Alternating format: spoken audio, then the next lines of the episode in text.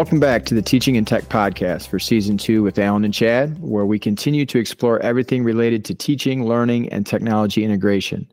Working with teachers, we see amazing things happening in classrooms every day. In each episode, we'll detail teaching strategies and technology integration ideas that are working. Also, special guests will join us to share strategies that have been successful with students.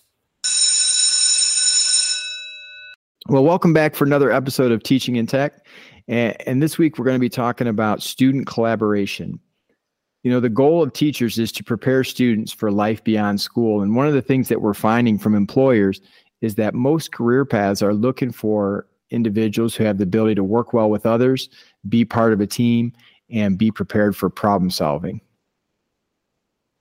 Yeah, and a lot of times in classrooms, I don't think we uh, we take enough time to focus on building our real world skills. You know, we talk about taking content and applying it to the real world, or we talk about the content we have to make sure we cover, but really making sure that we're teaching these skills that can be taken beyond the classroom into the workforce. Uh, you know, that that's a piece we should be taking a little bit of time to embed. It kind of reminds me a little bit of the idea in the workforce, or even you could look at in a teaching setting with teachers and administrators, having meetings where you're talking about the work you're going to do as opposed to actually working together and working on the project that's at hand. It's kind of the same thing in a classroom when you have the, the teacher who's talking and discussing through these things with students, but not necessarily uh, teaching the students how to work together and how to collaborate and, and work on projects and solve problems together.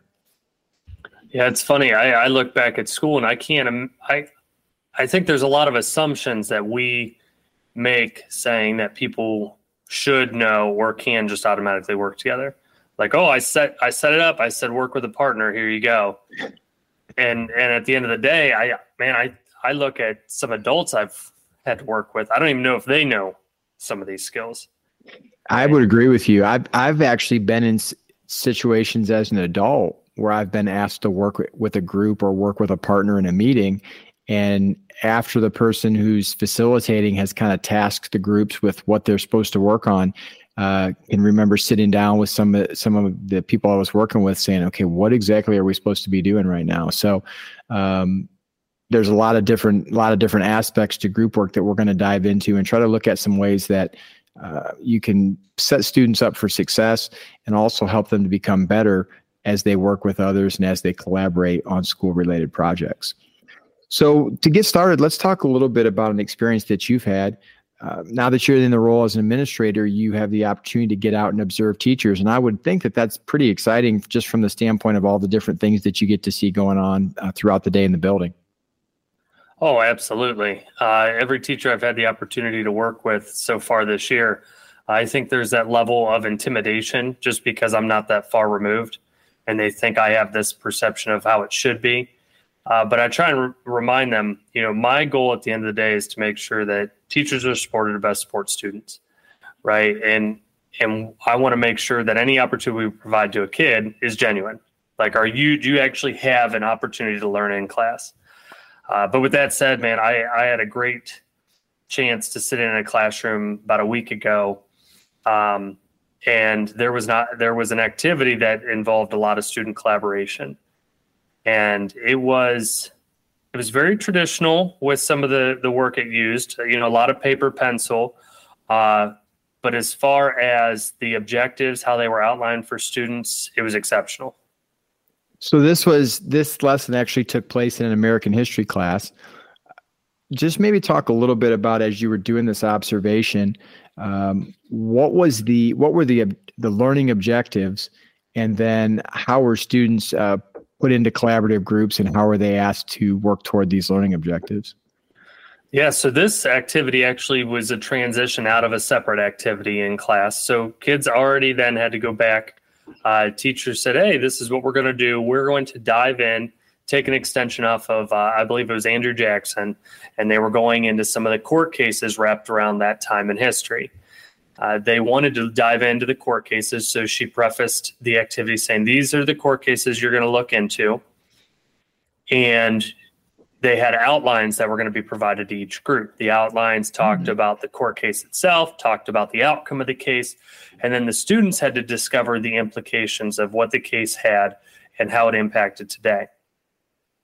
So, so one then, of the things, well, if I could just jump in. Oh yeah, yeah, yeah. Go ahead. One one of the things that I think is interesting. A lot of times when we put students into groups and ask them to research a topic together, a big part of what they do is going out looking for information. And sometimes when you're using the internet to do that, that can be a really, really time consuming process because you have to sort through so much stuff and try to decide what's relevant and what's not. So, one of the things I like about as, as this collaborative activity is getting started, I like how the key information was provided to the students up front because as you're going to continue to explain what happened uh, in, in, the lesson, they didn't have to spend a bunch of time going out trying to find out information about this court case. The teacher provided that to them in an outline form, in a succinct form where they could get right into it. Yeah, and I think it allows the teacher at that point to provide really the specifics of what they want the kids to gain. Mm-hmm. You know, while they're making their own implications about the material, student she's like, here, here's the content, here's the facts, right? If you go out, you know, we always say everything on the internet's true right? But it, I could go find a hundred different pages all saying similar things, but maybe in different ways, and then that leaves room for interpretation across the board a hundred different ways. Right. It makes me think of that episode of The Office where Michael Scott says Wikipedia is the greatest thing ever. Anybody out there can write anything they want, so you know you're getting all the best information. Exactly. So I think that's a great point to make. You know, scaling that down for the kids, uh, it, it limits, especially because they wanted this activity to be completed within a, um, such a period of time. Right, we're on block schedule, uh, and we're wrapping up a unit. So the teacher's like, okay, this is an important activity, but I'm going to scale down how much I really want them to accomplish. And so, like you said, rather than having it where much of that time is spent searching the internet. I'm giving it to you. Now focus on the skills that you need to accomplish the task. You know, the other thing that I'm thinking about in that type of setting as well, uh, when you're dealing with collaborative groups, because there is going to be a certain amount of time that it takes as groups work together and make, dis- you know, as they discuss, they make decisions and kind of decide how they're going to w- move forward in completing the tasks that have been assigned you really do need to give them a, a clear time frame. Because if you don't set those time parameters a lot of times what can happen is you never really end up making it to the end of the you know the end of the task and, and uh, you know meeting the objectives that you set out to accomplish because they just get get off track and they don't have enough time to actually finish the tasks that were assigned you know a little off task or a little off of our, our conversation you know so the activity that led into this there was a due date, very similar time frame, and it was we're moving forward. You're going to present what you have currently.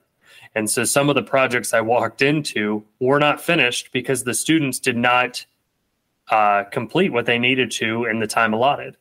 Mm-hmm. And so I thought it was interesting that that teacher particularly held them accountable for their time frame, right? Knowing that you had this to work on. I, I I think it we look at we try and always accommodate different things, but at the end of the day, if I go into a job and I have a deadline, that deadline means something. That's exactly what I was thinking that if we really truly are trying to prepare students for what's next after their school career ends in the workplace, you know, regardless of if you're working on individually or if you're working in a group, you're right deadlines matter. And so being you're not going to get accommodations and you're not going to get extensions and the, necessarily the things that you need all the time uh, sometimes like we might do in the classroom. So being able to set those hard and fast uh, deadlines and then obviously as a teacher you still need the, the freedom to be able to adjust if you can see that a lot of students just really need more time. But i think it's helpful to keep student to, to hold those uh, you know those checkpoints and deadlines and really kind of hold students to them. Of course. Yeah. And so to continue on to the, the part about the project or the activity, uh, once the details were given about the court cases and the objectives of the activity, the teacher then had grouped the students and pre-grouped the students based on skill. And so we we discussed what that meant. Um, teachers looking at, you know, how well the students are reading and writing in class and how well they're grasping some of the content. We talked a lot. I mean, how sometimes at a high school level, some students develop a little bit differently mentally, and making sure that they have the cognitive ability to achieve at a specific level. And so, just based on observation interaction with her kids, she was able to pre group these students to try and balance out the strengths in these different groups. And then provided uh, w- like roles in these groups, such as, um, you know, the students had to create a visual of what the implications were from the court case. So you would have somebody possibly drawing. You'd have somebody that maybe is a better speaker. They're going to present all of the content to the to the rest of the class. Every group had a separate court case. So each group had to almost teach their court case with the visual representation and describe the implications to the whole class. And so it really took the teacher out of the driver's seat. It, you know, the teacher was not the giver of knowledge. They were not the ones giving all the content. While they provided the materials, they didn't necessarily say it wasn't coming out of their mouth. They weren't saying, "I'm the I'm the holder of this uh, information. You need to come to me." It was, "You're going to explore it. You're going to share it," and then they were the ones facilitating it. Yeah, I think that um, you know some of the things you mentioned in terms of setting up this activity putting students into groups and, and it takes some time it certainly is more on the setup but putting them into groups based on their abilities and trying to kind of balance out where they are skill wise, you really do end up giving yourself a, a, better opportunity for the students to be successful because you've got that balance built right in.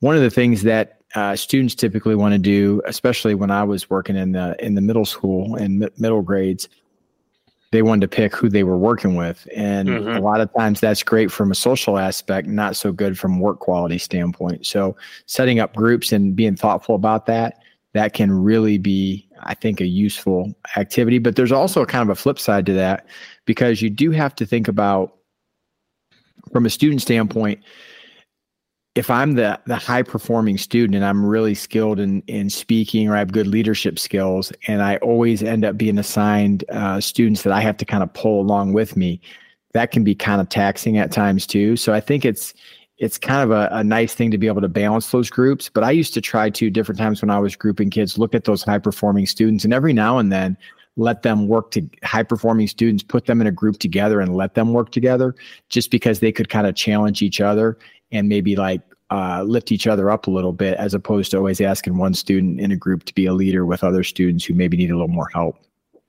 And I could see a time and place for both of those options. In this case, the teacher's presenting and providing a lot of the material. Mm-hmm. Uh, because of that, the rules allow students to kind of pick their own strength, even if they have some weaknesses.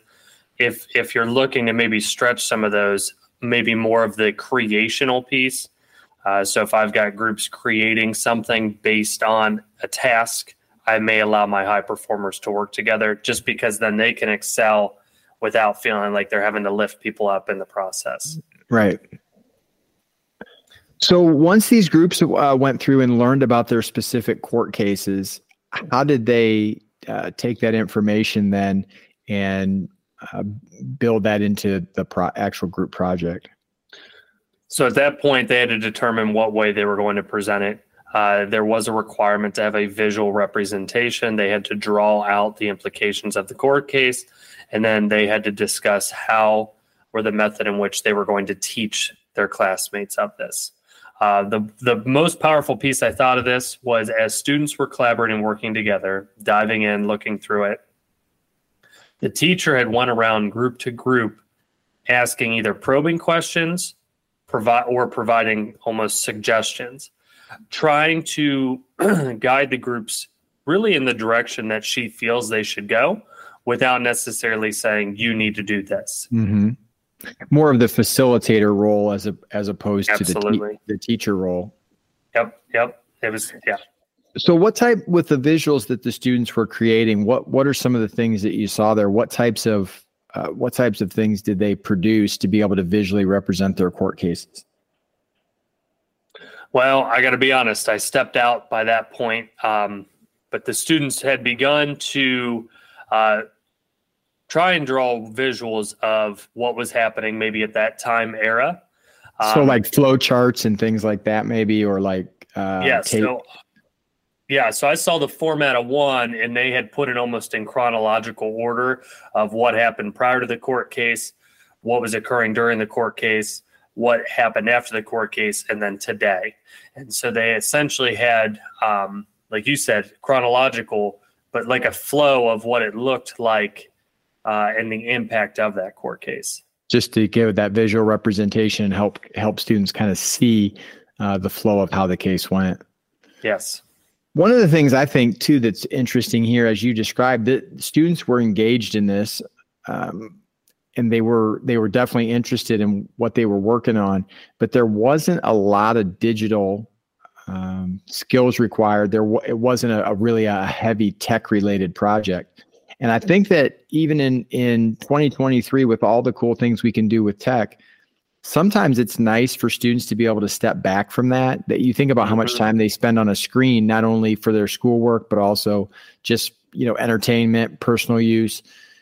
Sometimes it's nice to be able to step back from that. In this case, they had you know outlines that were given to them with packets and then they had an opportunity just to get in their groups, talk, discuss, split up roles, uh, put together a visual that's that's still even though using pencil and paper, and it really actually sometimes can be a breath of fresh air for students when they're in groups and they're working together. Uh, just to uh, kind of a way to force them to talk a little bit because if you think about a lot of digital projects that we do, they can actually collaborate and work on it without a whole lot of communication or interaction. Oh, absolutely. And I think that you know, through this COVID era, now that we're, you know, coming through the other end, the piece that I think a lot of our kids had missed out on was that face to face time. You know, we're almost having to relearn how to communicate with one another. And I think still providing these types of opportunities is important. Mm-hmm. So, one last thing talking about this lesson that you were able to observe. What, how did the teacher set up criteria or the assessment side of this? So, how did students know if they were successful as a group. And so essentially, it was uh, there were just a few checks, right? And so the checks were pretty much meeting the requirements of each of those roles, right? Do you have your visual representation? Did you have a good uh, explanation of what happened through the court case? Did you describe the implications? Um, and the impacts of today. So, really, how she described what the overall objective was, and then the roles it, it pretty much kept everybody accountable in the group because each piece of what they were doing was a part of the rubric. Mm-hmm.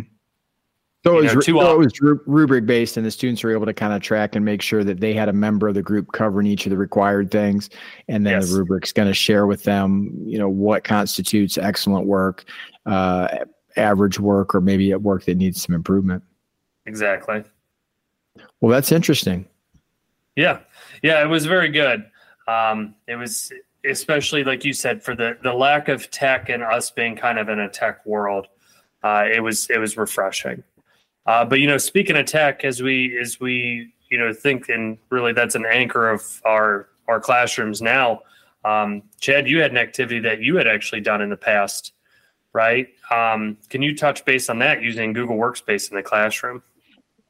Well, this is kind of interesting because in my role as as a tech resource teacher, uh, and I'll get to the project in just just a moment here, but a lot of the time when I get a chance to get into classrooms, I see a lot of of work with Google Workspace, and you think about the the features that are involved there. Collaboration is, a, is at the center of that. Whether you're using a word processing document, a slide deck, you know, even a spreadsheet. And a lot of times what I see when when teachers say, "Well, we're going to use technology to collaborate," I see a shared document and you have different students who are on there as editors and then they have some type of task that they're working on. And you know, really that's a that is a shared document with collaboration features, but that doesn't necessarily mean that students are collaborating and, and working on learning goals if those things aren't spelled out. So I'm going to go all the way back to this is probably 2015. Uh, this was early on when Google Slides, Google Docs were kind of just coming on the scene. Google Classroom was a new thing. And I had uh, teaching middle school science. I had a standard that had to do with um, the water cycle and the movement of water, you know, through the different spheres of Earth. And one of the projects that we did to go along with that, it was called the World Water Crisis. So we actually looked at issues with um, many countries in the world where there's difficulty finding fresh water. And the students, instead of doing, you know, a traditional like poster board type project, I set up a digital collaborative project using Google Slides. Now, at this point in 2023, pretty much any student, even if they're in like the intermediate grades, at some point has done a group project where they're building, you know, a slide deck together. But at the time, this was this was a relatively new thing, and it was a really successful project. You know, I've I've had mixed success with some of the group projects that I've done in the middle school classroom, because in a lot of cases, if the students uh, were in groups where they didn't mesh well personality wise, if they didn't understand the objectives, if they just weren't that interested in the content, I've had a lot of group projects that have gone sideways. But this one really stood out because the project, the students just they they took to the task. Each student really did a, a, a nice job of contributing their part of the project and then the collaborative pieces where they work together i really had just some great conversations with students who you really normally didn't think of as being um, good in, in, a group environment or um, students who could really at the at that middle school level 12 13 years old who could handle that very well. And it really just stood out to me um, if you set up a project the right way a lot of times students are are going to be able to to take off with it and, and go beyond what you think that maybe they can. Yeah i mean that that's great. I, you know and one thing i'm sitting here thinking like you said today right that this is that's almost the norm uh, when you did this project not necessarily was. Uh, what kind of devices did you do this on? So this would these were done on Chromebooks. Uh, these projects were on Chromebooks, but I can give you really a few things that I did that I think were really critical to getting the project off to a good start. So mm-hmm. what each group was supposed to do, what they were tasked to do, is they were going to receive a specific country that had issues with the water supply I gave them eh, in the form of a, a printout, a PDF that I printed out on paper. I gave them a fact sheet on that country and some of the data that would be important to share. And after they completed their slides, they would then teach the class, similar to the, the project you described, they would teach the class about this country, some of the issues uh, with the water supply, some of their suggestions for things that could be done to improve it, and some of the impacts that the people in that country had because of the lack of fresh water. And they taught this as a group. As a group, they, they came up and, and taught it to the rest of the class. Yep. So here's some of the things that I think really led to the success of this project. So here's the first thing. I spent a lot of time at the beginning, just like the teacher you evaluated, choosing the groups of kids I thought would have a, ch- a chance to work together successfully. But I didn't just stop with choosing those groups. A lot of times I've seen where teachers will say, okay, here's your group, open up a slide deck, put everybody in the group on it, and then share it with me. And sometimes that works, but especially with younger kids, I find that a lot of times they can spend a lot of time just trying to get the document open, get everybody added on. When you start having all these random documents shared with you, it just gets to be kind of messy. So, what I did, and honestly, when you think about how Google Workspace is set up, this didn't take me much more than a half hour. But I had my group set up period by period put together in Google Drive folders of each of the slide decks. I made myself the owner of all the slide decks. I created like, you know, a basic template where they would get started, uh, made a copy for, let's say there were six groups in a class period. And then I went in and added as collaborators each of the group members with me as the owner. Now, the reason why that the reason why I think that's important is because when we're getting started, I would say, okay, now that you're in your group, everybody go ahead and go to your uh, go into your Google Drive, go to shared with me, you're going to see that slide deck right there. Instead of, you know, sometimes you get into Google Workspace and going into the Slides app, going into Drive can be kind of an abyss of files.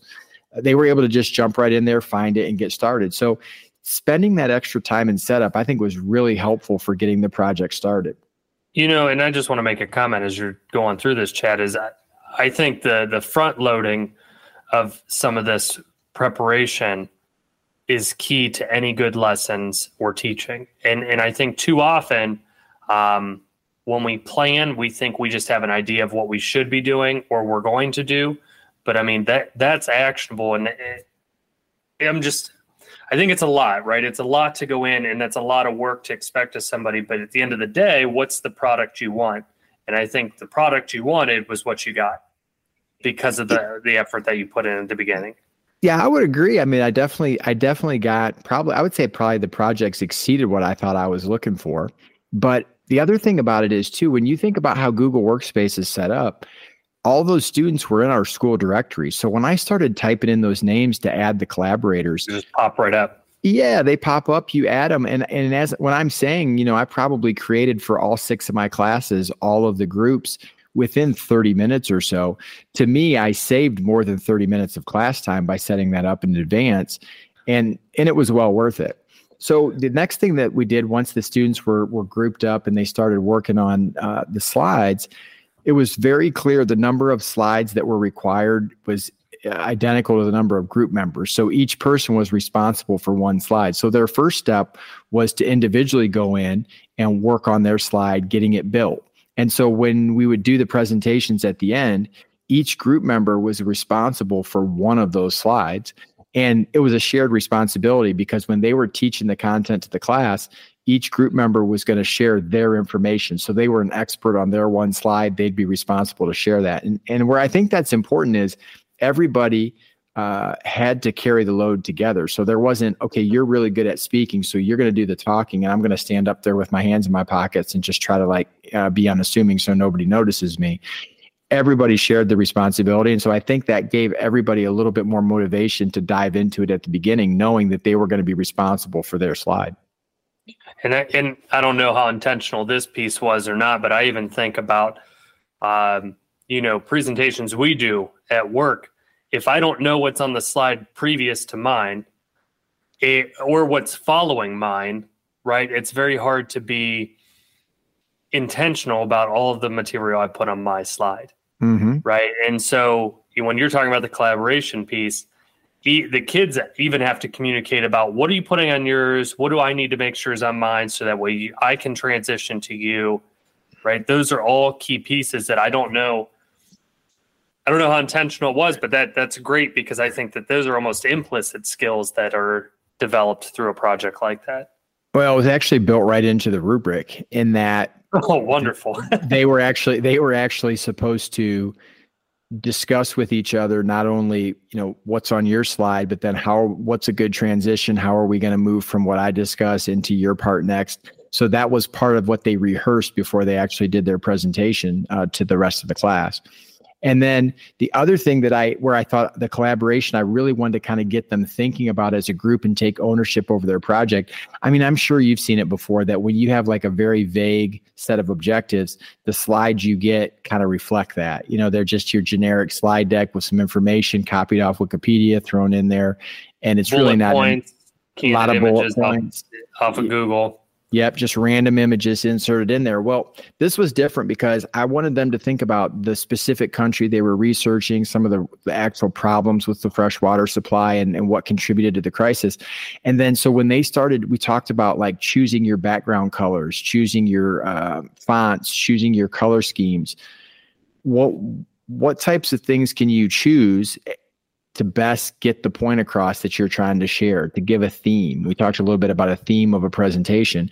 And so yeah. there was some of the conversations among these groups were just, I mean, for 13 year olds, it was just phenomenal how they were talking about it almost like because of setting up the directions for them, they took ownership in the slides. They wanted them to look good. And it really felt almost more like listening to young adults as opposed to kids talking about the decisions they want to make and and it was really cool to see and it was a really and you talked about that facilitator role. I was more of the facilitator after explaining the project. It was really kind of rewarding just to step back and listen to them talk about some of the decisions and how they wanted to format their slides and how they wanted to be prepared. I mean i just want to say it again they were 13 years old right? And and when you're talking about a project like that not only is the project phenomenal I'm also thinking about the skills, the life skills that are being developed through that. You know, even even all the way down to the point of what font works best to really market what we're trying to sell in regards to this fresh water, um, or or describing the world water crisis in those different areas and regions. You know, the fact that 13 year olds are having this conversation really says that you set a high expectation for the kids and they reached it or exceeded it, like you said. In some right? cases, yeah. In some cases, actually exceeded it. And then the final part of the project was, you know, the slides weren't just uh, an activity for them to do to turn into me that I was going to grade. You know, they use those slides to teach the rest of the class. So when you talk about, you know, one of the things we focus on a lot in in this the world of STEM and STEAM is creating a product that has an authentic audience. So in this mm. case, it was an authentic audience because they were going to use this information to teach the rest of their classmates and and having that purpose as opposed to just something that I was going to evaluate, I think that gave them a little bit more motivation to really dive in and try to make it the best, you know, for each group to make the best information they could. And then the one last um, piece of this group project that I think really helped in terms of the collaboration you know, when you're asking a student to sit there and allow one of their classmates to teach them a concept, in a lot of cases, you can't expect a student to be a highly skilled teacher because in this case, you know, they're just doing this for a project and they don't have a lot of experience like teachers as professionals do.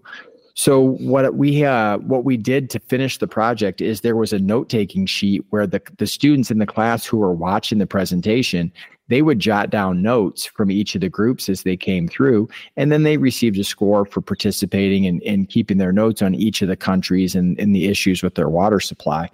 And so I think that was really a key part of the project too. When you're asking the students to get up and present, you know, we know as teachers how hard it can be to present to an unengaged audience. By giving the the note uh, portion of that to the students who are observing the presentation, it kind of forced the, the participation a little bit, so to speak. Oh, it's good. And, and, and being an active listener is also a skill, right? And so we struggle, I, I've seen it across the board. We struggle to keep kids engaged as professional teachers, let alone mm-hmm. a you know a ear that comes in and just is trying to present information that they themselves just learned.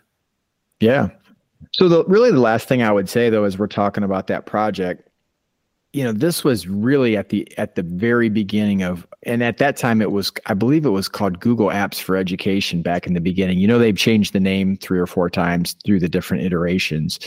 Oh yeah, but it, I definitely one of the things I had on my side is that Google Slides were really and that was a novel thing for all of those students. That was really the first time probably for most of them that they had ever worked on a Chromebook for one. And the other thing, it was the first time that they had ever worked on a collaborative project using a collaborative document. So, you know, fast forward nine years later, eight years later, whatever, whatever it is, it's a little different now because everybody's done these projects many, many times. And some of the projects that they've done using these tools are probably quite good. And to be honest, some of them are probably really lousy. So it's it's going to be different now when you're doing this type of project. It really does depend on the on the content that you're trying to teach and how you're getting the kids to collaborate. Because at the end of the day, if they're interested in the content and you've given them specific ways to collaborate with each other, what's going to end up happening is they're going to their interest isn't going to come from the technology tool. It's going to come from the discussions they have and the content that they're talking about. Well, and that's why I asked at the beginning. You know what what medium were you using in regards to your tech? Just because, you know, now is obviously Apple uh, a little bit more um, intuitive in far as far as how we're using it or integrating it. Uh, and I just wanted that comparison to be shown of students were engaged and the tech itself wasn't necessarily engaging, right? It's a laptop versus an iPad now. Well, yeah, that's true you know and and i don't even think we everything that is engaging is necessarily fun right? We always we always use those words interchangeably but that's not necessarily true. That's 100% and, the case. And and i think this type of activity where you took 13 year olds you you set a bar and an expectation so high that you almost put the faith in them. They felt that and they rose to the challenge. And i don't think we do that enough when we create a project and then on top of that, you had it so explicitly outlined as far as the expectations along the way that there really wasn't a lot of room for interpretation. It was, this is your objective. Mm-hmm. And I think sometimes we drop the ball there. Like you said, when it's left vague or too open, sometimes what we get is, you know, really just it's it's lousy work Va- right? vague. It's, yeah, it's it's very. If you have vague expectations, a lot of times you end up with vague, very general, you know, work and a very general product that you get in return. Yeah, and so that comes back to when you when you creating your plan. We said this in a couple of our episodes, right? What is your learning objective, right? And I'm not saying that your state standard. Like, what do you want your kids to know from the, and do when they finish this project. Yes. Yep. You know, one last thing I would say about the project that was was really cool is back at that at that point in time, Google Classroom didn't have the built-in grading grading features. So I didn't actually assign this project through Google Classroom.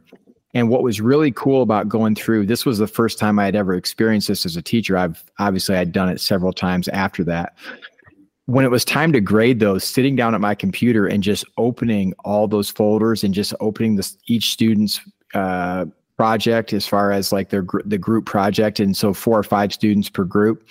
Man, it was so easy to grade those because you know in the past it was a matter of trying to collect all that work from students and take all of it home, and and we've come a long way since then, and we grade a lot of uh, a lot of the work online now but it was really cool just to have all that gathered together where I could open up a, a, group project, go through the slides, score it out based on the rubric, open up the next one, and all of it was gathered together right there in a folder. And that was really a nice thing. There is a convenience to technology in that regard. And then there's no more of, you know, I lost it or I don't know where it's at or misplacing it, right? You can just search it. Yep. Well, let's go ahead and finish up a little bit, um, just kind of looking at this comparison of student collaboration. We looked at one example of more of a, I'll use the term analog assignment, an unplugged assignment where they were working on um, a group project that didn't involve technology. And then we looked at another example of a, a group project that did involve technology.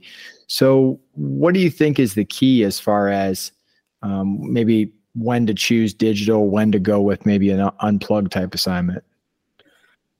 You know, I, I think that there's a time and place for both. You know, really, to, you really have to look at um, the learning objectives um, that are important during your lesson. You know, like we said, really setting down and saying what what do you want to accomplish with this project, and if it requires um, the use of skills with technology, then implement technology. If it's more of the communication, the face to face, and I need them to really just focus on the task at hand rather than implementing a new tech or medium in that regard, then don't implement the technology.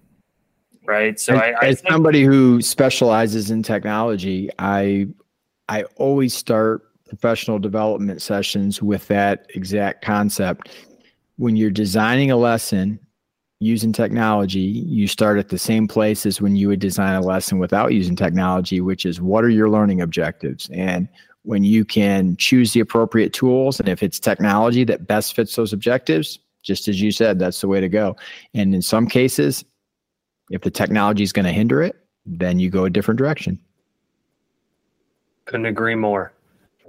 You know, so so in one as we talk about that, one of the things I was also thinking with your lesson that you observed in the history class, as much time as students spend on screens, if we can be thoughtful about that and provide some activities that take a break from technology, I think sometimes anymore that can almost be just as motivating as all those years ago my my Google Slides project was because now the the technology free lesson is almost uh, a, ra- a rarity compared to using tech. So sometimes that can actually give students a little bit of a spark just because they don't do it very often.